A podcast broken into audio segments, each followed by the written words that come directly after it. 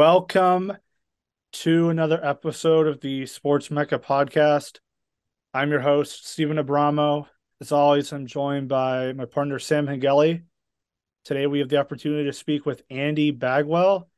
Andy is a returning guest on the podcast. He is a University of North Carolina Tar Heels fan, Duke hater, and co author of two books, Duke Sucks and Duke Still Sucks, which was recently published this year.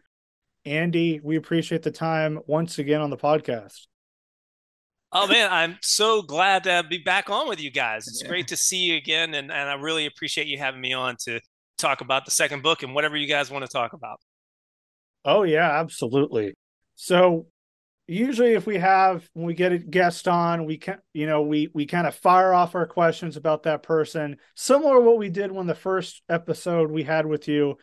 But we're gonna have a little twist here. We'll talk about the book, your recent book, The Duke Still Sucks, and then we're going to have sort of like a 21 questions where Sam will ask a question, I'll ask a question to you, and they'll really focus on your fandom of North Carolina and then your hatred of Duke, and then m- maybe other couple questions just college basketball related.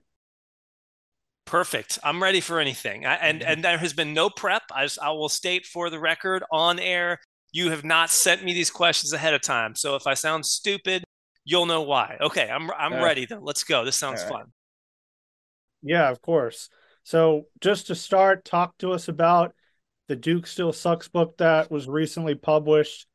Sam was actually able to purchase a book uh, a couple months ago. So talk to us about that and you know what's in that book and how do you think the process went of writing that? Yeah it was it was crazy. So the first book came out more than 10 years ago which is crazy to think about now. So you know over the years uh, reed tucker my co-author and i you know something would come up and we would like text each other say oh dude this is going in the sequel. You know like oh grayson allen is tripping people left and right. Oh we that's going in the sequel. Um you know oh zion williamson maybe he got paid to go to duke. Uh, that's going in the sequel. You know just uh, so many things over the years as we knew would happen. Um and so you know we never really did a lot with it occasionally we'd write a little something just for the heck of it. But you know about a year almost two years ago now Krzyzewski announces his retirement tour and it was as awful as everyone thought it was going to be you know all of the horribleness of every time he goes somewhere you couldn't get away from it. And then with that whole thing and then the way that it ended in the glorious fashion of the final four with carolina beating them reed and i were like this is like the basketball gods speaking to us and telling us you have to write the sequel now. So yeah so we we started the, the, last summer started writing it in July after the end of the season and everything, and uh, then finished it up and published it in February of this year. And yeah, it basically, in terms of what's in it, Steven, it, it basically just picks up where the last book left off. So the last book, you know, a lot uh, kind of ended right when uh, Austin Rivers came to Duke. So there was nothing about Grayson Allen in there. So of course we had to write three chapters on Grayson Allen, and uh, you know all the things that have happened since then. It was, as it turned out, it was kind of a turning point for Duke. That was almost the exact time that they flipped over and uh, Coach K sold his soul to go the one and done route. So we had a whole you know section about uh, one and dones and and that kind of how that went or, or didn't go. And then of course you know that last year the retirement tour and and how it all ended was was definitely some material in the book and lots of other fun stuff in there too. But yeah, that's that's kind of the, the why and then the what. Uh, and we just took it up right up until you know we we had to stop writing around December was when the book when the book uh, was, finishes up what's one thing that you wish you had put in to the book? I know I actually tweeted you, uh, mentioned you on Twitter. I think it was back in January or February. One of the instances where a Duke fan uh, catfished a player. Was that a an honorable mention that you wish you could have added? Yeah, it, it is, Steven. And the thing is, like I always say this, the hardest thing about writing this book is knowing when to stop. Like you every I swear I promise you guys we were we were we were finished twice. Mm-hmm. Fought twice. And and then something else would happen. One was with pa- Paolo Banchero. He said something about something in the and we were like, all right, we got to bring the bring the you know stop the presses. we got to put this back in. Another one was Kyrie Irving did something. So it, it's it's there's there's things like that that just happen as as we go that I wish we could get them in, but you know that's material for the next one. Like check again in ten years, and we'll just have to keep it all uh, you know catch up again. So uh, there's stuff like that all the time. It's it's uh it's a never ending it's a never ending source of great material. Oh man, absolutely. Um, so we'll start with the the 21 questions. You know, all right. Uh, it's more of a you know, back and forth. So I'll ask one, Sam will ask one. So unfortunately, um, the question that I will ask you, um, it might be difficult for you to answer, but give me one word to describe the 2023 North Carolina basketball season. I mean, this one's easy. Disappointing. Uh, you know, it was the most. I, have been following Carolina basketball for 35 years, and it's and it sounds like hyperbole to say this, but I I, I can't remember a more disappointing season. Um, so that's a multi-word answer to one word, but it is. We can talk about why that is, but it, it was. It's disappointing was definitely the word to describe this past year. So, uh, Coach K, Coach K is your least favorite college basketball coach of all time. Who's your second least favorite coach of all time in college basketball? Oh man, great question, Sam. Um, I can't say Jon Scheyer yet. Uh, wow. I, you know what? I really did not like Gary Williams when he was in Maryland. Now, this is reaching in the Wayback Machine, but that dude was sweaty, whiny. um, I, will tell you though, a more recent example uh, was definitely Jim Boeheim. That dude, I mean, and I was glad to see him go. Another just whiny dude, just always complaining and nothing good to say the zone. Come on, dude, play a real defense. You know what I'm talking about? Like, I mean, no, that that's probably my my least favorite. Um, you know, second second coach. There's, that's a great question, Sam. I have to have to think about it. I'm pretty I'm pretty zeroed in on that that one rat looking dude. So yeah, it's tough to say. Yeah, Jim Boeheim, I would say uh, KU fans probably would say Boeheim is probably like their most hated 03 was definitely the reason for mm. it. But hmm. Boeheim is just he just whines and complains all the time. Like all the time. he just runs a stupid zone defense, and it just somehow he'll make these deep runs because nobody can literally make a three against that defense. Yeah, it's and, and barely gets in the tournament. He comes in as 11 seed and then then makes it to like the elite eight. And it's like, dude, it's a gimmick, you know. Come on. So it was interesting to see how he went out, right? Uh, you know, it was kind of like he's retiring. Well, not really. Uh, they, they kind of got like shoved out the door. So I don't know. I don't think that that's not a man who comes across as making many friends in in uh, in his daily life. So I think a lot of people were more like, "Oh man, he's retired. We can move on with our lives." Like, thank you. I know. I, I, mean, he was definitely. I'm sure the Syracuse fans, any Syracuse fans listening to the podcast, would say that. You know, they were like, okay, it's time to move on. It's time to be done yeah. with this. We need a different era. Um, and and you know he was just hanging on to try to see if he could pass Coach K or do whatever he, he, was trying to do. He was he wasn't gonna. That was the only way he was probably gonna leave. Either that or or you know feet up, feet first on a gurney or something. Who knows? So next question I got for you is Tyler Hansbrough the most Duke player to ever play at North Carolina? A lot of non Duke and Carolina fans would definitely say that. Um, but I don't think so. But I so so the the word that I always think about with with Duke players is entitled, right? They're all entitled. Um, they're arrogant. Um, so you, you know, I'm trying to think of a of a of a Carolina player in the past that people might have thought was, you know, a more in, a entitled guy. You know, the funny thing is, I don't know why this guy comes to my head because I happen to know, I happen to live on the same hall with him. He wasn't this way, but he looked this way. Was Matt Wenstrom? Now that's again a way back machine for for you guys, but you know he was around that t- same time as Laettner at Duke, had a similar hairstyle, and and was kind of a big you know clunky white guy, but I don't know that that's I I would I would argue pretty strongly against Hansbrough, even though I'll bet KU fans or other fans out there would say no, no, he's just like Duke. He was good. He stayed in he was stayed in school for four years. You know, he was he was a guy that everyone hated. I would I would say uh, he's not Duke like, but I could understand why he would be most hated. and it, and then there's a strange distinction to make, mm-hmm. but um, but I, I would say that there's a difference there. So I don't know. That's a that's a good question now. Before history is written, it's played.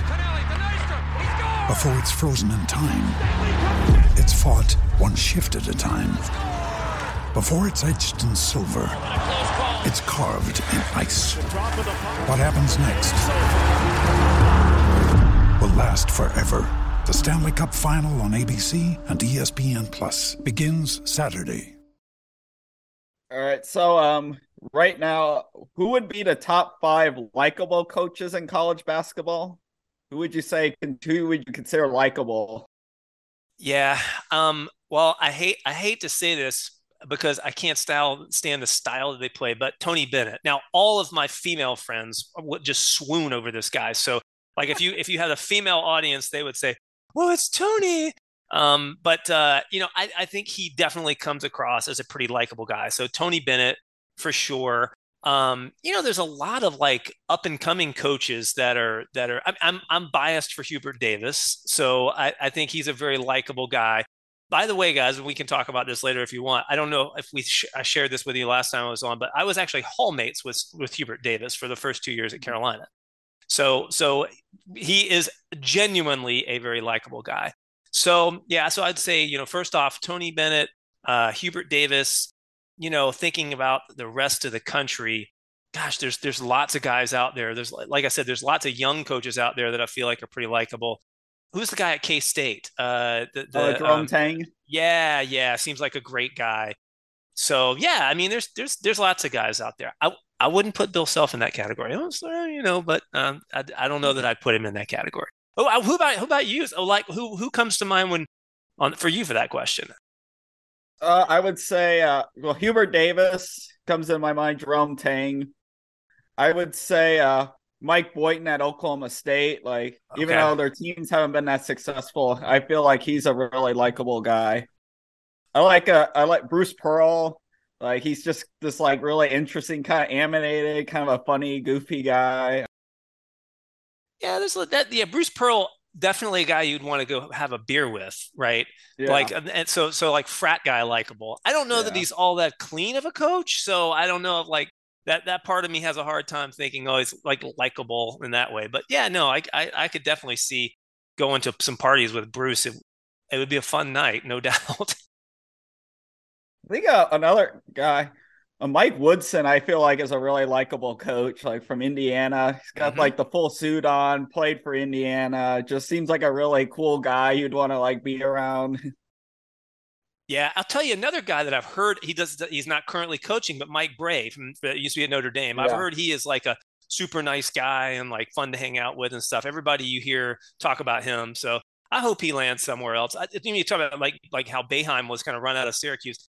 Brey wasn't run out of Notre Dame, but that was kind of a weird exit, you know, where he was just yeah. like, yep, I'm not coaching here next year. Thank you. Goodbye.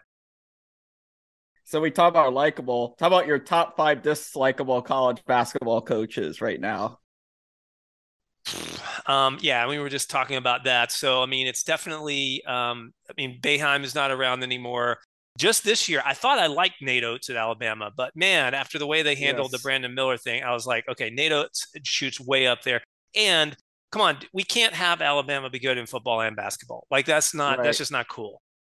So I so I don't like him. I, I I mean, you know, some of the other guys that are out there, um, trying to think about. Oh, I'm t- I, I this is this is close to. He's Dookie, so Jeff Capel at Pittsburgh, and I used to like the guy because he was he's he seemed like a nice Dookie, and he had and Jason Capel, his brother, went to Carolina, but one, they've beaten Carolina the last couple times, but they also have been super obnoxious about it. So he mm-hmm. is moving up on my on my most hated list right now. Um, so and of course I'm being very ACC centric because I'm thinking about the guys that we play all right. the time. Um, but you know, around the rest of the country, I don't know. I, I Pitino to me, he's a good coach, but just so so slimy, you know. And I'm just like, yeah. I, I just don't know if I can like him too much. Calipari, another guy that just seems just feels so so greasy and slimy. I don't know if I can if I can like that guy very much. Um, but but and and again, you know, it seems like the old blood of college basketball coaches is kind of turning over. So I really need to get to know some of these other coaches a little bit to really start to to think about who's out there that, that's dislikable. Scheyer, I think right now is just you know just kind of bland, and so you know no one really knows what he's going to be like. So I, am I'm I'm hoping he does something stupid and we can all hate him for it. But uh, right now he's just kind of like me. I'd yeah. say Calipari's always been a number like top on my list. Nate Oats definitely shot up for me this year. Another guy, Eric Musselman, maybe because I'm mad about the round of 32, but like the fact he takes his shirt off, just cries about the officiating all the time. It's true. It's true. From a distance, you might not find that like, oh, he's taking his shirt off. He's kind of enthusiastic. It's kind of funny, but I can see how that would be annoying. You know, we haven't had a, a run in with him yet, so he hasn't really gotten much on my screen. Um, but yeah, I could totally see that one. Yeah, for sure. I'd probably say uh, I, I could definitely put both Hurley brothers, Bobby and Dan.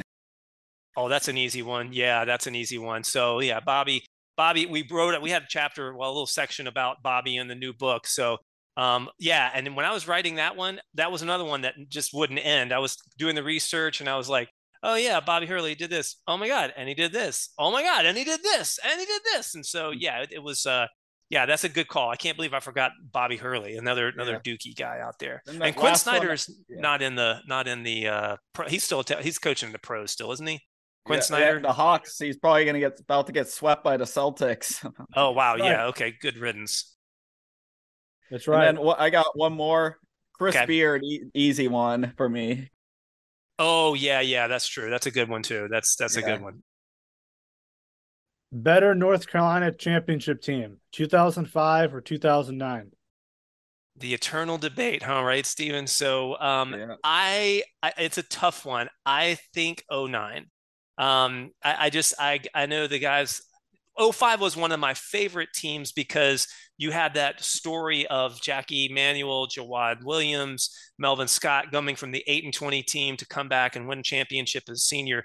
But just looking on the court, um, you know that that 2009 team, of course, had Tyler Hansbrough, which was arguably the, the, you know one of the greatest players statistically and accomplishment speaking in North Carolina basketball history. But to me, um, and I love both of these guys, but when I look at the play of Raymond Felton versus Ty Lawson, no one could stop Ty Lawson that year. I mean, he was when when the team figured out that the ball had to go through Ty Lawson as when the the the, the switch turned that year and and they became kind of unstoppable. Um, and and you know you had you had a lot of guys coming off the bench on that team. Tyler Zeller, who you know has been around for a long time, he was a bench player on that team. So I, I still think uh, you know, 09 just barely squeaks out a win against 05. But it's a great debate to have for sure. So, uh, in your first book, which was something that me and Steven talked about for years before I read the book, is Duke not playing any true away non conference games during the K area the biggest crime in college basketball history? There's so many to choose from, Sam. so I would say that is absolutely one of the biggest ones. And and then the subsequent the t- it's tied together, but the subsequent seedings that they got, you know, because they played such a soft schedule. So it it is definitely one of the biggest crimes. It's more so the biggest crime. You're gonna get me on a huge rant here, Sam. Um, it, it, that that they never got called out for it. Like they was they would pull this crap every year and no one would ever call them out and, and point out like like these guys are not playing anything tough. Now I'll tell you this though, like now with the how the whole this whole net rankings and that crap, you know, that I think now you want to that's actually a strategy that will improve your net by not playing any away games against ranked opponents on their home floor which tells you that the net is crap. So that's all. I, I, mean, those two things together, like like if Duke did it, it was a bad strategy and and and a big crime. To your point, Sam. And now hmm. that's something that's a positive in the net. That should close the door on that stupid system. I, again, I'm going to start on a rant down there for for sure. But yes, I would agree with you. Oh, I, I wish I could find somebody that loved me as much as Coach K playing at Madison Square Garden. keep searching, Sam. One day, my friend. One day, you know. Yeah. So Yeah, every time, man. Right. It's a it's a it's a neutral site game in the in the middle yeah. of uh, of New York, where uh, uh, uh, there's about the only collection of Duke alumni outside of Durham. So yeah, I got you, man. Most frustrating Tar Heel player you've ever watched? I know what you're teeing me up here for, Steven, and it's going to be a little bit of recency bias, but it it's Caleb Love is definitely up there. Now, I love the guy because of what he did against Duke, but I don't know. So so frustrating might not be the most word. Confounding, like you know, uh, there's there's other better words for it, but it, we used to just talk about the Caleb Love experience as Carolina fans, and you know he could shoot you in a game like he practically beat UCLA, I guess it was in the tournament last year by himself in the second half, and then you know hits the shot against Duke, and this year just was not the same player. Um, so it's hard to think beyond that just because of where we are today. But he's definitely one. I mean, there have been other guys in the past that I thought Brice Johnson, up until his senior year, was probably one of the more frustrating players that I watched because he, you could tell he had talent and he just could never tap into it. Now he, he finally did. You know, reaching way back, guys like Joseph Forte was really good, but just never could. You know, if he'd have stuck around, he could have been an all timer at Carolina. Uh, you know that the but I, I think it's going to be hard. I think right now most Carolina fans would say would say Caleb Love just because it, it's it's conflicting, right? There's this he has this iconic moment in the history of Carolina basketball, but yet there were so many times in this what was a very disappointing year to your earlier question, where it just seemed like you know he he he just could not figure out the way to win. And and and you know, I, I was in the dome a couple times this, this this year, guys. Man, I went to a lot of the games, and it was bad. Like towards the end of the year, when he would shoot, like you would hear the crowd like moan, like oh, like like a like a, a disappointment. Like when he would you know throw up some uh, step back three, you you you felt it that everyone 21,000 people in the Dean Dome were feeling the same thing. And it's it's natural because of what was happening, but it was also it also made me feel bad at the same time because he he's just such a uh, you know such a divisive uh, divisive is too strong word, but a player that that is just it's just crazy how the arc of his career went. Um, but yeah, he's he's got to be one of the more frustrating ones to watch for sure. Is every time we touch the worst hype song in sports history? An entire chapter in the new book, Sam. So uh, there is no doubt the, the title of the chapter is The Wrongest Hype Song. It is wrong. It is not a hype song. It is weird and it is so Duke. Like it is, I mean, the lyrics to that thing, it's like about unrequited love. And and I'm like, what is happening here? Is this like what Coach K wants the students and the fans to feel for him after he's gone? Is he going to get mandated that thing gets played? And eh, you know, eh, eh, I just it is so weird and and it's gotten to the point where everyone makes fun of Duke for it, right? Because it, but they're so right. not self-aware that they think it's kind of cool and it's their thing and it's different. And that's why it's cool. It's like no, it's not. It's horrible. It's horrible. You need to stop it.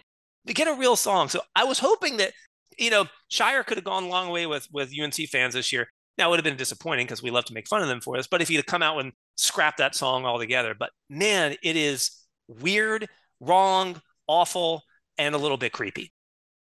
Sounds like a song that you'd hear in a uh, high school romance uh, film, not a uh, freaking game with a bunch of NBA lottery picks being played in it. It, it does. It's you're, you're spot on. It's like a, it's like one of those montage songs. Like the couple, you know, gets together and they go to the skating rink and it's playing overside, and you just see them kind of smiling each other and skating around, and then they go share a hot dog together and a Slurpee with two straws and then and then they get separated and one's longing for the other one and then they get back together all in the in the in, the, in one song. So yeah it's horrible. It's it's it's weird. It it is is it not the weirdest thing that that anyone has ever seen in college basketball? I just i can't think of anything more more odd. Yeah, it's like I watched a couple videos on YouTube of them playing that song and like the fans getting hyped up to it. I'm like, what is going on here? They have a little dance. They do their. This is a. I don't know if it's, it's not a video podcast, but they pump their arms up and down. You know, it's like side to side. K even did it during his retirement uh, announcement. I was like, what is happening here? What I, it's it is so bizarre. It looks like some sort of like jazzercise thing that they're doing their arms. But again, this is the Cameron crazies. These are Duke fans that we're talking about. We shouldn't be surprised by this, but yet yeah. we we are are appalled and and and aghast at, at this at the horridness of it. So it, I I can't explain it other than to just sit back and laugh at it. It's it's it's insane.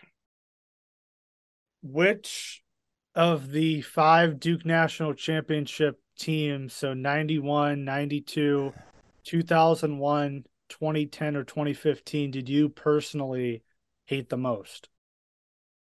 Oh, man, you guys come in with the heat. Um, okay, so 92 was really bad. That was my senior year at Carolina. They were back to back.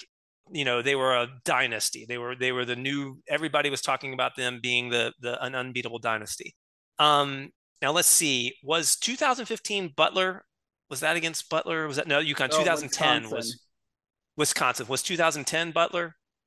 Yes. Yes. So that's probably the one that irked me the most, um, because that that was they absolutely just backed into that, right? So I mean, the roads cleared for them, and Butler now Brad Stevens, great coach at the time and stuff and everything, but but it felt like they just absolutely lucked into that opportunity and then at the other end was was a mid-major team that was a little was the stage was a little too big for them and and it also irked me because i believe it was it gordon hayward haywood that, that was on that team and he missed the shot like at the buzzer it was like a half court shot yeah. banked off the backboard hit the rim if i believe correctly mm-hmm. and that irked me because that would have been the ultimate dagger like Butler, it would have been Hoosiers all over again. You know, like like the team out of mm-hmm. nowhere hits a half court shot at the buzzer to beat Duke in the championship. That would have been beautiful, but the the inverse was uh, equally as painful. So I have to say those two are probably the ones that that stick out to me the most. Um, with 2010 just just edging uh, 92, and and the other reason 2010 hurt was because 2009 and I wrote about this in the second book. But 2009, Carolina had just won the national championship. K, well, they were actually down. Then that offseason, uh, Harrison Barnes announced for Carolina over Duke. And it was one of these moments in the rivalry where Carolina fans were like, it's over. We won. Duke is nothing. Duke is done. And Carolina is going to dominate. You know, Roy Williams had won two championships in four years.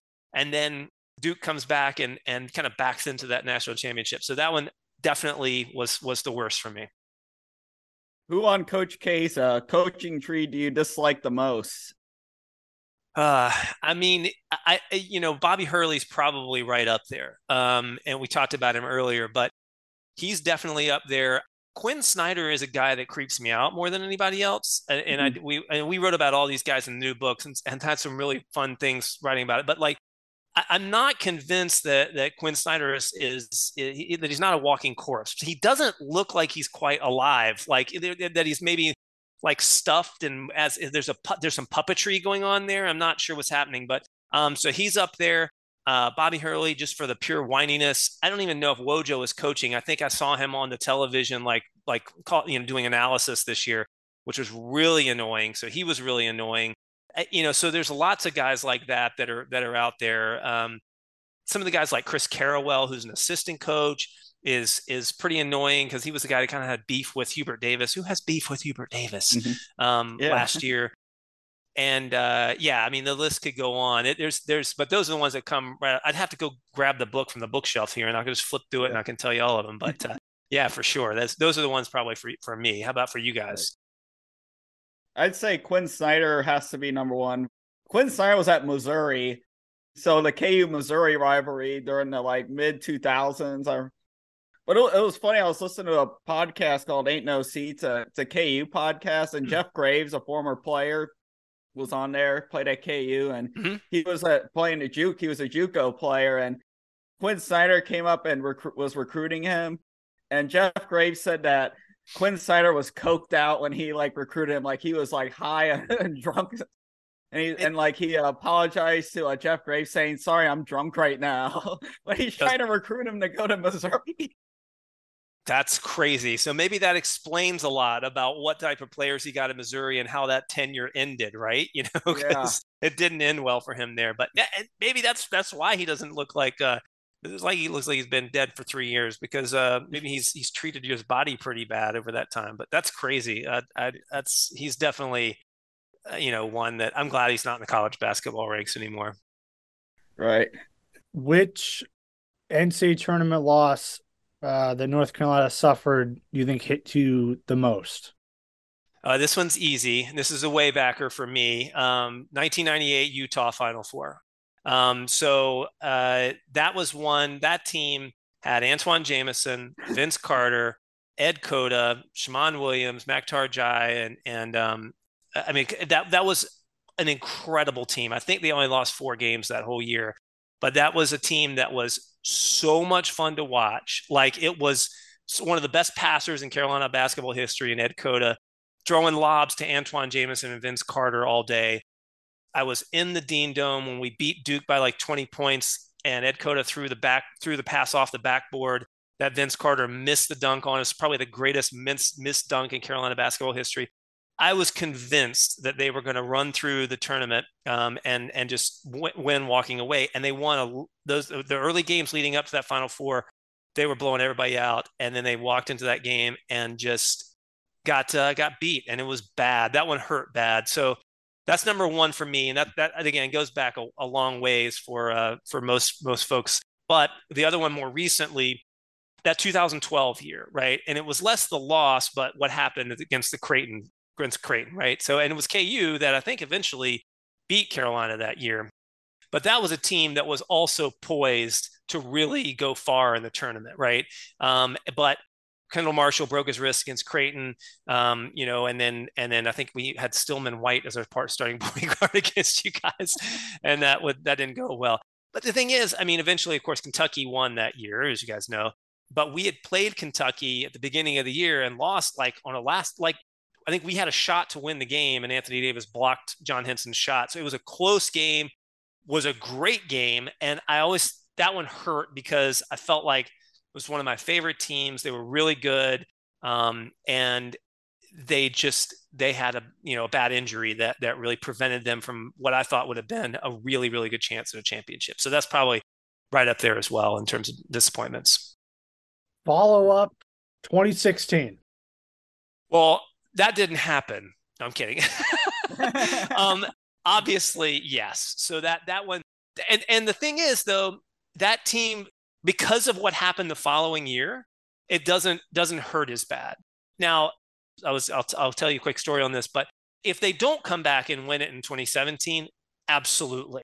Because I will tell you, the moment that Villanova game ended and and Jenkins hit the shot, I, I did some sort of mind magic in my head and just like walled that entire experience off and did not even think about it for like you know six months and just pretended like it did not happen but because of that pain that that next year was was made was so much more joyful and because of that redemption you know track that those guys took so so it was very disappointing but without that low you didn't have the high the following year the funny thing is i just I, I just found I was cleaning out some stuff and I found a ticket I had bought on April 4th, 2015. I had put $20 on the Carolina, North Carolina Tar Heels to win the 2016 NCAA championship. I would have won $180. And I didn't because of that Kris Jenkins shot. So I I I, I didn't not for, honestly I forgot about it. Like I'd put it on I'd put it on the year before and then I put it away somewhere. But so absolutely, Steven, very disappointing, but balance out of of the next year was was you know made it made it palpable. If you had to create college basketball hell, what teams, play-by-play announcers, and sideline reporter would you have? Oh my gosh. Wow, man, you guys are you guys are killing it tonight. Um I don't know if this guy this again, I I used to really get annoyed by Dick Vitale. I don't anymore. Um, I used to get really annoyed by Billy Packer, and then he retired. So, uh, and of course, he passed away. So it's like, so it's like, you know, I shouldn't speak ill of the dead man, but that he really used to annoy me because he was so so um, hoity-toity. Right now, the guy that that that comes on from a color analyst standpoint is is Cory Alexander. He was a former um, Virginia player. And I don't even know if he's doing Big 12 games, but he's doing a lot of ACC games, and he's awful. He talks about everything except the game. So he would be up there um, in terms of, of that. And then you can pair him with just about anybody, and I'd hate it. So on the sidelines, oh man, um, I don't know. I, I, I mean, like, I guess, uh, you know, there's, there probably, it's probably some former player, you know, that would annoy me that would be over there trying to say things. But for the most part, the sidelines don't, don't annoy me, but Cory Alexander drives me nuts. Um, I actually love to listen to Bill Walton if it's not a close game. But it's a close game, then he's really annoying. That would be a hell, Sam. But when it's not a close game, he's hilarious, and I and I don't mind listening to it. And and but yeah, other than that, uh, that that would probably be any mix of of that uh, would probably be in there. I don't even know like play by play guys. Um, it, it's just whoever Cory Alexander gets paired up with because he just he just gets him off, gets this person off on a riff um, somewhere. I, I had I did have some issues with Deb Antonelli this year. I think she was talking you know, out of a rear end about some Carolina player at some point, but I don't even remember what it was. Um, but yeah, there's it, they don't annoy me as as much as as much as uh, they used to. I can kind of tune them out for the most part. Well, the good thing is you could watch the game and you could just mute it. I do mute it. yes, I do indeed. I'll turn on like Jones Jones Angell and uh, and Eric Montross to listen to those guys. T- t- it's mm-hmm. easier now to like time it up than it used to be. So yeah, it's easy to turn down the sound for those guys for sure. Right. Dickie V does really annoy me now. I'm glad he's uh, cancer free, but it's still he's still really annoying to listen to. Yeah, he is. He is. And he's getting older, so he doesn't really bring a lot of basketball analysis to the table anymore. Um, so he's uh, he's definitely annoying, but he doesn't bother me as much as I used to. I don't know why. I don't think we're getting him on a lot of our games. So I, maybe it's just because I haven't seen him as much. But back in the day when he was on every Duke Carolina game when it was on ESPN, and so that definitely more annoying then. But I think I guess now it's just I don't see him as much, and so eh, I don't have a problem with him. I do love listening to Bill Walton. Just like it's like because it's funny because I don't care at all about Pac-12 basketball and he just like just will just say a bunch of random stuff and then like i love like dave pasch is like the perfect guy to pair with uh, bill mm-hmm. walton mm-hmm. and i love it like bill walton will just mumble about something and then like the next sentence is dave pasch and he like and he hits the three Yeah, exactly. It's so funny. Yeah, he's perfect. He's perfect to team up with because he kind of knows how to how to fight through it and then let him ramble and then just come right back to the game. He's really good. He's really good. What is one former Duke player you wished played for North Carolina? Um, actually, surprisingly, there are many. Um, I, I, even though Grant Hill lectured me when I when during the Christian Laettner 30 for 30 premiere, I wish he'd have played at Carolina. He seemed like a likable guy. This is going to sound weird, but Brandon Ingram so so Brandon Ingram was a kid that that grew up in Kinston. That's where Jerry Stackhouse is from. That's where it's there. It's a Carolina pipeline, and he just happened to come up at a time when all the crap was happening with the NCAA stuff. And he, in every other universe, this would have been a Carolina kid. And um and and obviously he's had he's gone on to have a really really great pro career. So he that that annoys me that that he did not play for Carolina let's see who else uh you know, I, I, I know this. I, I mean, I, I don't ever wish for University Christian Laettner to play for Carolina, but he almost came to Carolina. That was what's what's kind of crazy. And let's see who else. Yeah, I mean, those are the two that that kind of pop up more recently. I'm sure there have been guys over the years that that uh, I mean, another guy that that we made a lot of fun of, but Shavlik Randolph was another kid that I always felt like would have would have prospered at Carolina. And a lot of those guys that those big men that came through that just inexplicably went to Duke to go set screens for JJ Redick for or Grayson Allen for three years, they would have you know been stars at Carolina. And it always annoyed me that some of these guys didn't come to to Carolina. But um, yeah, there've been a few over the years that that I, I find a little less objectionable that that I would have been. I mean, honestly, Zion too. I mean, I never, mm-hmm. I, I, you know, he's he struggled, but like he was a guy that a lot of people, Carolina fans thought he was coming to Carolina. He came and and Phil Ford even told him he would take down his number twelve jersey out of the rafters so he could wear it. And as much as I hate the fact that he went to Duke, I don't hate him. I mean, he seems like a likable guy.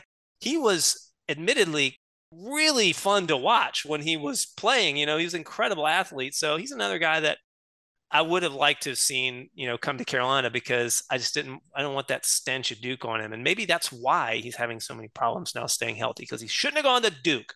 Take that, Zion. Uh, what school would LeBron James fit at better, Duke or North Carolina? I think Carolina. Um, and not, and I'll say that just because I want him to, I would rather him be there. But I just feel like, um, you know, LeBron is the type of guy that was was very much a team player. I mean, like you know, looking to pass the ball would have been um, a, a guy that I think would have fit in really well culturally at Carolina. I just, eh, you know, because I don't see him, and maybe he does, and I don't see it as much, but I don't see him as like a flopper, you know, or or a guy that would just, you know, get go slap the floor and do all the stupid things.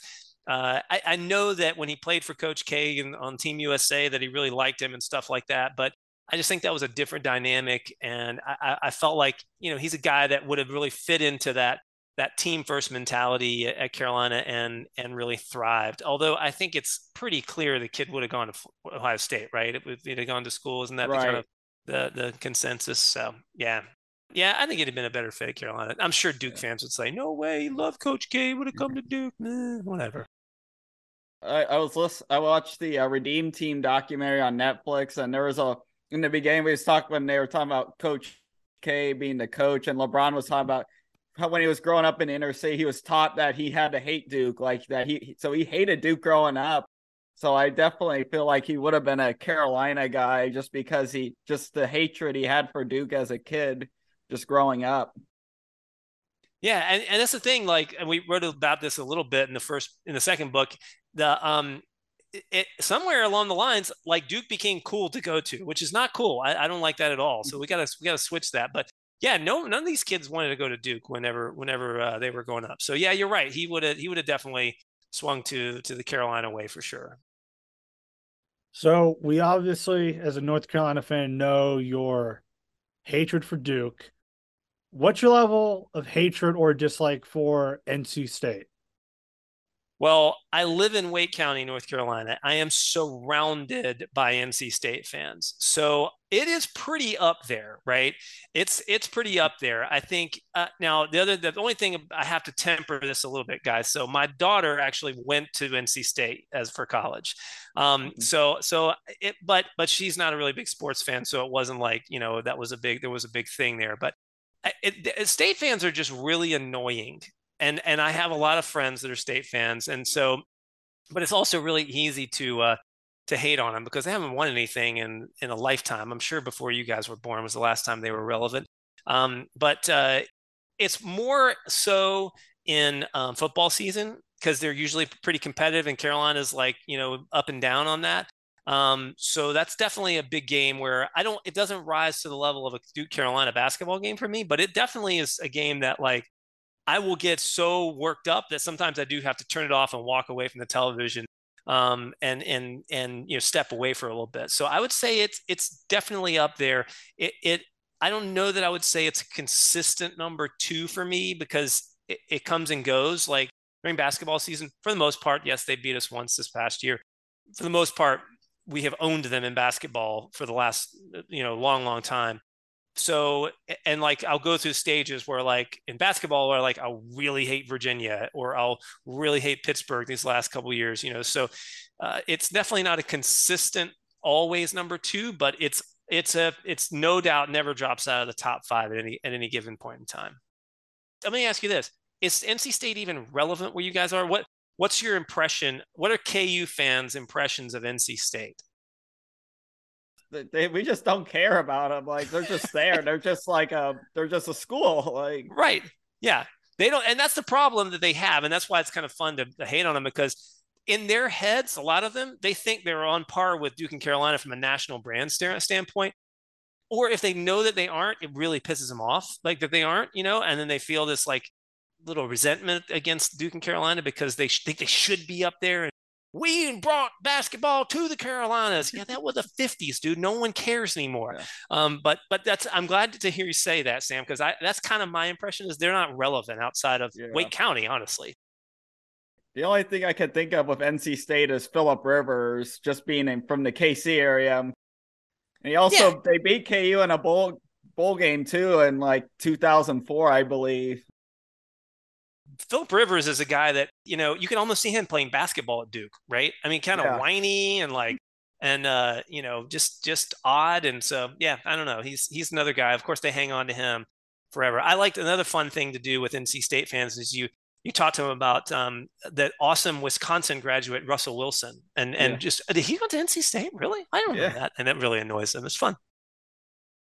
So uh, in the second book, you had three parts on Grayson Allen, which I'm surprised there wasn't five parts because you probably could have done it. What's the Grayson Allen moment that made you the most angry?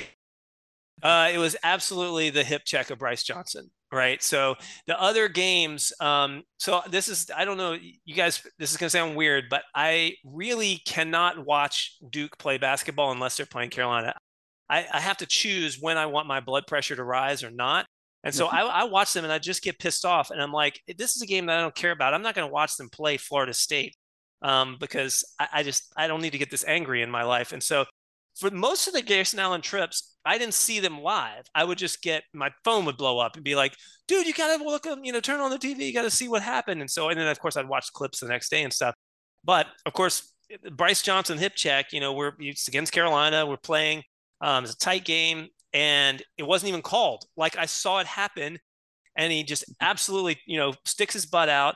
Brice f- falls sprawling to the floor, and I'm like, and I jump out of my chair. I'm like, that's what happened. I don't even know if I was forming words, guys, but I was like yelling at the television, like, yeah, you gotta call that. You know, and of course they went back and reviewed it and they they called something, but but that one absolutely infuriated me because, you know, for a moment I thought he was gonna get away with it and it was so intentional and so dirty. I was just I was just so mad. So that one, no doubt, pissed me off more than anything else. The tripping again, it was like Eon, I think. Elon, like yeah. dude, and then he just yeah. like loses his cool on the side, like acting like he did nothing. he like Terrible. clearly like yeah, I was like, dude, and yeah, he lost his mind. That was kind of enjoyable, right? It was kind of crazy how how you know this temper tantrum they threw on the on everybody's trying to console him and and he just will have none of it. It was just so funny, but uh, yeah, he was uh, he. It was crazy writing. I mean, th- yeah, you're right. We could have had five chapters on him, but um, we we ended up just just cutting it down to three because it, it, I mean, he was such a huge part of that ten year span since the last book. It was just like we got to dedicate a, a good chunk of real estate to him. Right. And then even in the NBA, he's still like doing this the same thing like Alex Caruso when he like injured him in a game last year. He became the most hated man in Chicago and yeah, and him getting thrown out of a summer league game. Like Yes, twice. So I mean, you know, he that's the thing is we and we write about this in the book. Is like he never learned his lesson, right? You know, if you know, he, there were never any consequences for him at Duke. He got he got an indefinite suspension that lasted one game. Um, mm-hmm. so why would he even stop? Why wouldn't he keep just doing what he was doing? So it it was mm-hmm. crazy. But I, will I'll tease it a little bit for you guys, for the people, if they want to read it. I, I will say this though, um, you know, we I collected all this material on him, and then I started really digging into his background, and you have to read about it. But like, I, I actually found myself a little bit conflicted sometimes with him. Like he he was not one of these guys that was a complete jerk in high school and everybody always knew like Christian Laettner was a guy that was getting into fights in high school and all that. This was not Grayson Allen. So you you you you can read what our conclusion was as to why he you know turned out the way he is. But I, I will say that there were parts of of writing about him that I was like, man, this is this is this guy not a bad dude? Like for instance, he was like he and Joel Berry, who was one of the you know national championship winning point guard for North Carolina, they were like really good friends in high school. They played AAU together and stuff. So I'm like, that that does not compute. Like Joel Berry, ultimate competitor, guy that led Carolina to a national championship, loved him as a player, not a jerk. How could he be really, really good friends with with Grayson? So I won't spoil it, but it was really it was conflicting at times writing about him a little bit. But in the end, you know, he he he continues with his antics to this day. It was super funny. Like uh, it was like the, in December. Uh, Ryan Clark on ESPN made a Grayson Allen comparison when he was like comparing to Mac Jones when Mac Jones like went and tripped uh, Eli Apple. So we finally, so Grayson Allen's got himself to a level where people are comparing him in other sports when they do something like he did at Duke. Yeah, he's the ultimate tripper now, right? So he, if you, yeah. somebody's getting tripped in a sporting event, it's it, we should just call it a Grayson Allen, right? I think we can just rename yeah. that right here officially, right? Okay, yeah. we're in. Um, if you have to save one Dookie from a burning building, oh my God, and, Steven, and, and um, you got Christian Laettner, Mike Krzyzewski, or Steve Wojciechowski, who are you saving? Oh, oh man. I I'm sorry I don't see a burning building. I'm gonna walk the other way. um uh okay, I'm gonna answer honestly here. Let me think about this. Um I can only save one, or I have to save one, and it's Wojciechowski, Laettner, or or Coach K. Um, I, I I'm all right. I'm gonna save Coach K because no, no, I know. Stay with me here because, and I think this is going to happen anyway. The man is already going to be. Was you saw what happened at the uh, during the retirement tour, right? He's lionized. He's he's he's you know becoming a saint people are giving him gifts and kissing the ring.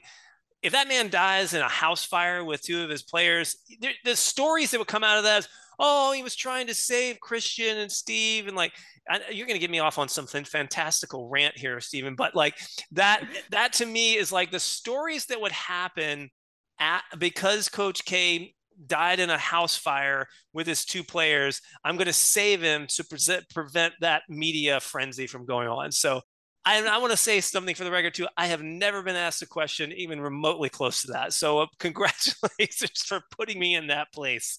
Thank you. Oh, so, so true or false?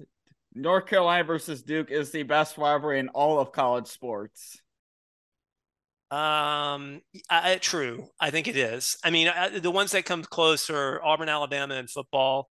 But uh, I think college sports for the duration, for the um, the distance. There's a lot of things that make it the, the greatest rivalry. I, and the other thing is, and I think this is an awesome argument to have, by the way. But uh, one of the last chapters we did in the new book is kind of we called it "Is the rivalry dead?" Because after that Caleb Love shot and Coach K gets you know rides the golf cart out of out of the out of the um the dome there, you know, everybody was like, I mean, there was countless national sports folks who came on and said, "That's it, the rivalry's over."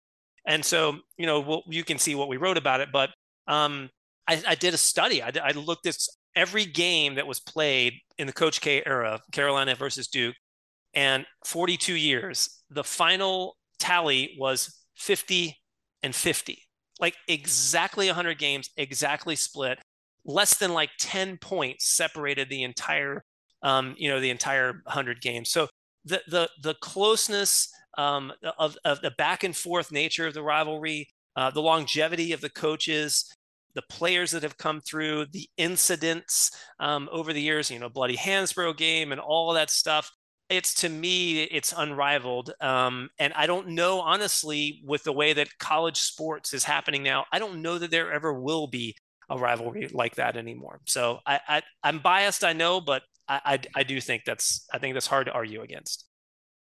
Looks like the last Carolina game in the Final Four kind of reminded it reminded me of Star Wars Return of the Jedi, like when when they blow up the Death Star at the end and like Anakin joins the light side again. That's what like Duke Carolina that game felt like.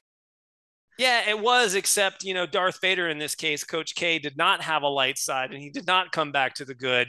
Um, and there was no Anakin inside of him. He was just destroyed and sent out to pasture. So it was it was that epic level of feeling of of just the the finality of something that that no one could imagine. So it was it was mm-hmm. crazy. And I shed so many tears that night. guy. I was like, I was inconsolable and with of tears of joy. It was a, it was an incredible feeling to to to be part of that. Uh, you know, to to witness that that rivalry and the way it came out like that. It was crazy. Oh yeah, man, absolutely. And so my last question for you: You mentioned how your daughter, graduate of NC State, could you or have you ever dated a Duke fan? Thankfully, no. Um, I'm trying to even think back to like, I mean, I've been married for 20, almost 28 years, so I have to think back to what dating was like. You know, no, I can't. I don't think anybody that I ever dated in my time uh, was a Duke fan or or became a Duke fan, and um, and thank God for that, right? Um, it, it's just I can't I can't fathom, and I know people that like I have a really good friend that I work with, and she's a huge Carolina fan, like like on my level, and she's married to a Duke grad. Now he's he's like a not normal Duke person, so I don't know how they do it, but but he but it's it is crazy. I can't imagine because it's such uh, you know for better for worse, probably for worse. It's such a core part of my being that I can't imagine that being able to look past that. Um, I used to joke with my kids when they were going to college. I was like, listen, if for some reason you want to go to Duke, one, you're going to be paying your own way. And two, you're going to have to pay me the equivalent in tuition to me personally just for the embarrassment of me sending my child to Duke. Uh, that was they knew it was going to be an expensive proposition, but I and I have friends who like have sent their or thinking about sending their kids to Duke. And I'm like, listen, if your child can get into Duke, then there are lots of wonderful universities that they can get into and and go to that are much better. Than, um, but no, Steven, I, I, can't imagine doing that. And um, uh, and, and I have friends that are Duke fans. We just don't talk about that kind of stuff. But if you're dating someone, or God forbid, married to someone uh, and, and you've got that cross rivalry. You know, I can't imagine if you you you have to talk about it at some point. You know, so how that goes, I, I don't know. I don't know how people do that at all for sure. I I I know I couldn't. Uh, what Duke NCAA tournament loss enjoyed the most outside of the Final Four in 2022? Which ones I enjoy the most?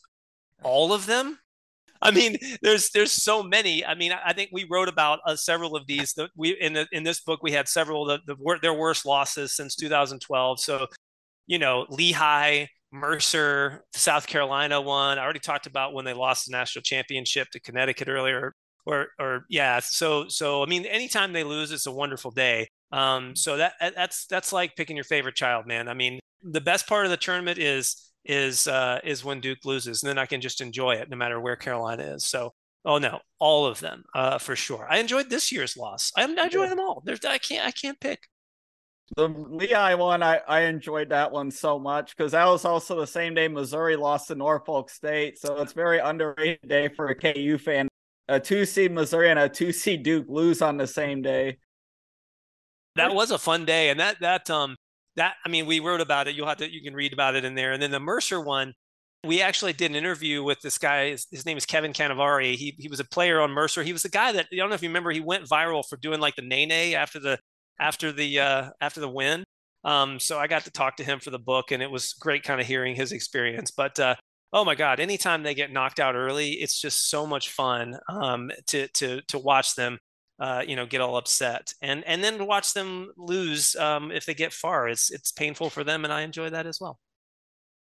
Right. I, I wonder if Coach K gave him a lesson, the lesson after he did the nay nay. Oh, he probably had a word or two to say to him. He never said he didn't tell me that when, when I talked to him for the book, but um, I'm sure if he happened to bump into him, he would have had a, a few choice words um, yeah. for for Mr. Mr. Canevari for sure. I'm sure, uh, but but apparently never caught up to him. But yeah, it was uh, he was he was slinking out of there like a, to- a dog with his tail between his legs. So he didn't have time for that.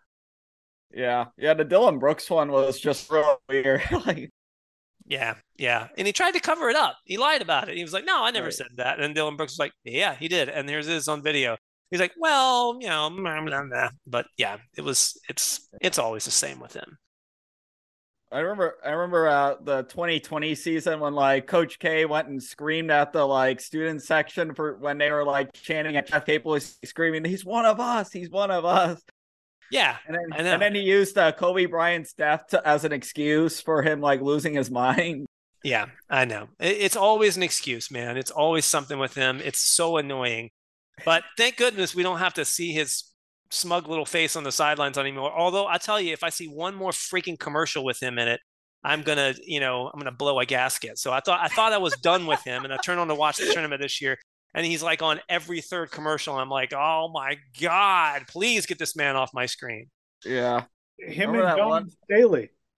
Go. Yes, Dawn Staley. Come on, come on. Yeah. I mean, get her off the screen too. That was fun to watch her lose in the tournament this year. So, um, yeah, I had enough of her too. Yeah. Remember that one Guitar Hero commercial where, like, with Coach K, you had Pitino, Roy yeah. Williams, and Bob Knight, and then like Metallica just like showed up.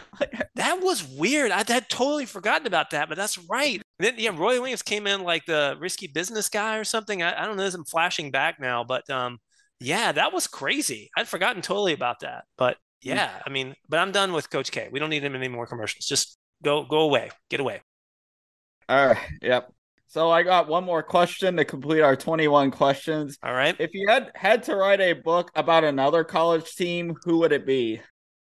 Uh, it's probably Alabama. Um, because I like to sell books, and a lot of people hate Alabama. so, um, but I mean, a lot of people you taught you asked me about NC State earlier. Everybody's like, where I live here locally, they're like, "Oh yeah, you guys should write a team." You know, NC State sucks. I'm like, I'd love to write that book, but no one would buy it because no one cares about them. Um, so you know, it's funny, Sam, you asked that question because after the first book, um, you know, and it went kind of crazy and all that, and, and, it's fun to write these things. You know, it's it's a lot of fun. Um, Reed and I obviously talked, you know, about the sequel to this book for a while, but we also were like threw around the idea for a while. It's like, oh man, we should have a whole series, like you know, Alabama sucks. The Dallas Cowboys suck. Manchester United sucks. All the teams that are kind of like the most hated teams in, in other sports. And so I still, and I'm, I'm trademarking that right now on this podcast so that if anybody does it, they're going to have to pay me a royalty. But uh, the problem there is like, then I have to do actual real research and find out, uh, you know, all the things that happen. Whereas with Duke Carolina, I just rattle them off the top of my head. So yeah, I, I think I think Alabama's the one that's just current right now uh, because of you know what they've done in football. I think Saban is a kind of a hateable guy.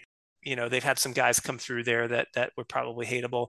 Uh, other than that, um, you know, it'd be hard. It's it, it's it's it, there's not a lot of teams out there or programs that have the longevity I think that somebody like Duke did, and so it's hard to hard to know for sure. Um, you know, who might be hateable for a long term, but obviously Duke. I mean, we were able to squeeze two books out. They're hateable for a long time, right? so yeah, uh, it's got to be them, and then and then maybe maybe the Bama after that. I thought one one school in like the mid, like uh, a lot of people in the Midwest, I think hate would probably be a good book. Te- University of Texas. That's true. Yep, that's that's true. Everybody, and, and you've got a lot of rivalry schools with AMM, A&M, and all the other schools. I'll tell you another team that a lot of people love to hate is Notre Dame.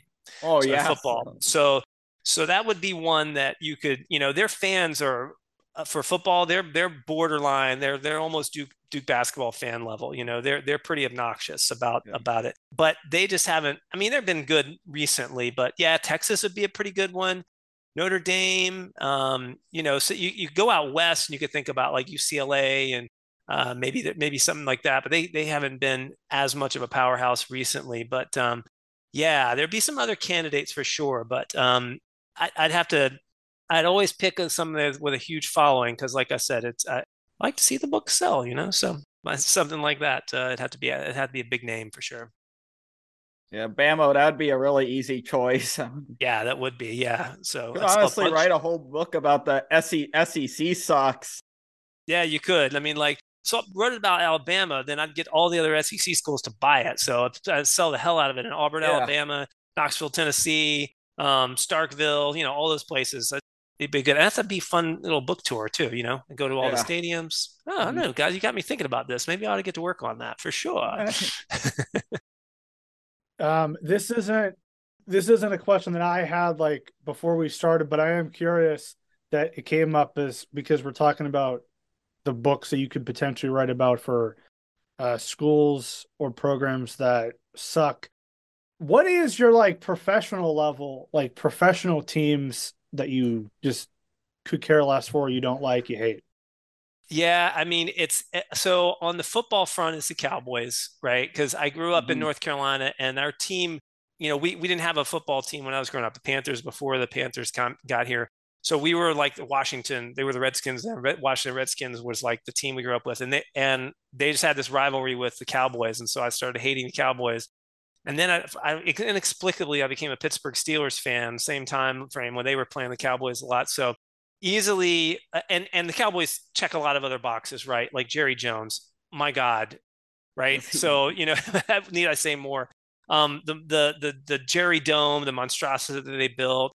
They're America's team, um, you know, and and uh, and there's actually a really good book about this called "Boys Will Be Boys," and the author's name is escaping me right that. But if you hate the Cowboys, you should read that book. And then baseball, easy one again. The Yankees, they're the Duke of the of the of baseball.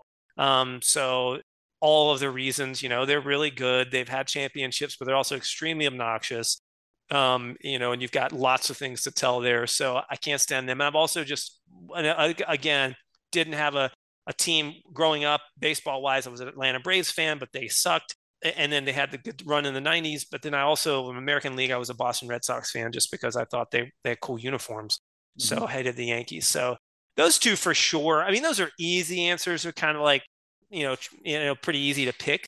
But um, I, I, definitely they're they're definitely hateable. And then I'm not a huge EPL guy, an English Premier League guy, but every time someone tells me something about Manchester United, I'm like, yeah, dude, everyone should hate them. Like that sounds like the Duke of the EPL. So, um, mm-hmm. so for me, I think that would be the other one that just comes to mind right off right off the bat. Yeah, I mean, is that, is that for you guys? Is that pretty close, or what? What do you what do, what do yeah. you think the consensus would be? I definitely I hate the the Bron the Denver Broncos is probably my least favorite since I, I my family's from Cleveland and they got heartbroken by John Elway. John Elway was like the face of evil for my parents. And there you go. Cowboy Cowboys, of course. I kind of did like him when Ro- I kind I was a Romo guy when he was yeah. quarterback, but then like when he left, it was just easy to start hating them again. And Yep. For sure. Yankees for sure baseball. I'd say St. Louis Cardinals for me just because I 70 series and their their fans are real they're like pretty entitled. Yep. Entitled yeah, I can see fans. that. I can see that. Yeah, Dodgers too. A lot of people hate the Dodgers out on the West Coast. I mean, they're popular, but especially recently, they've it feels like they're just you know buying the, the this just spending and spending and spending to buy a team. So I could see I could see hating on the Dodgers too. Yeah, Broncos I think are up there because both Sam and I are Chiefs fans and we live yep. in Kansas. Um, Sam hates the Yankees more than I do. I don't like root again. I mean, I don't want them to win, but I also don't like despise them. I would probably hate the Cardinals more. Yeah. Um, as a Boston Celtics fan, hate the Lakers. Yep. Uh, but the Celtics too and the Lakers are teams that you can hate because they're name brand franchises and plus they've won a lot. If you have a program or a franchise that is big name, has a lot of fan base, and has won a lot, you're going to be hated. Yep, I think that's very true. Celtics and Lakers would probably be those teams in the in the uh, in the NBA for sure. Yeah, I think those those are the teams that would be and for that reason. They've they've won a lot, and they you know they they uh, there's lots of things to potentially hate about them. I don't hate either one of them necessarily. Um, I, I, generally right now I hate any um, NBA team that has the most Dukies on it. So right now that's the Pelicans. Um, yeah. So I think that's they're like Duke South. So um, that's generally you know the way that my NBA pulling rooting interests go. Yeah, Golden State Warriors are also up there for teams that hate. Um, yeah, that's true. that is true. Yeah. Uh, unfortunately, the uh, Celtics best player, Jayson Tatum. I have a Jayson Tatum Celtics jersey, not a Duke jersey, but thank you. Yep. Um, it yeah. does it does stink that he played for uh Duke, but I mean it, it is what it is. But hey Andy, we appreciate you coming on once again and hope you know you you have an amazing off season with the college basketball with the portal and everything. Maybe North Carolina gets a few names, but also just you know enjoy hopefully you can continue uh sell more duke still sucks books and uh just enjoy uh you know the rest of uh the summer thank you guys i really i was i was so happy when you guys reached out to me i was wondering how you guys have been doing and everything so really glad to come back on anytime, man, anytime you guys want to chat college basketball, Duke Carolina, give me a call and I'll, I'll be more than happy to come on and honored to be one of the few returnees to the Sports yeah. Mecca podcast. That's awesome. But yeah, I mean, I'm I'm actually looking forward to football season, and uh, you know, Carolina football fan we'll see. Hope springs eternal, man. And and so even after kind of a disappointing close to the year last year for Carolina football, it's going to be fun. And Carolina basketball, you know, we'll see. Like we said at the you know beginning, this was one of the most disappointing seasons ever, um, just because of the the expectations when we started. So I'm definitely tempering my expectations this time. But yeah, it, who knows? Who knows what the team is going to look like, and and who knows what's going to come together? That's kind of the nature of the beast these days. And um, I will always be a fan, and uh, you know, we'll we'll hopefully have a have a good time, a uh, good year next year. And I hope you guys too, man. It's fun when Kansas is good, and and when we we can meet up in the tournament and uh, and play each other. Even even if you know, like last year, it ended a little bit disappointing for me, and right. top of the world for you guys. So, but thanks again for having me on. I really appreciate it. Always have fun talking to you guys.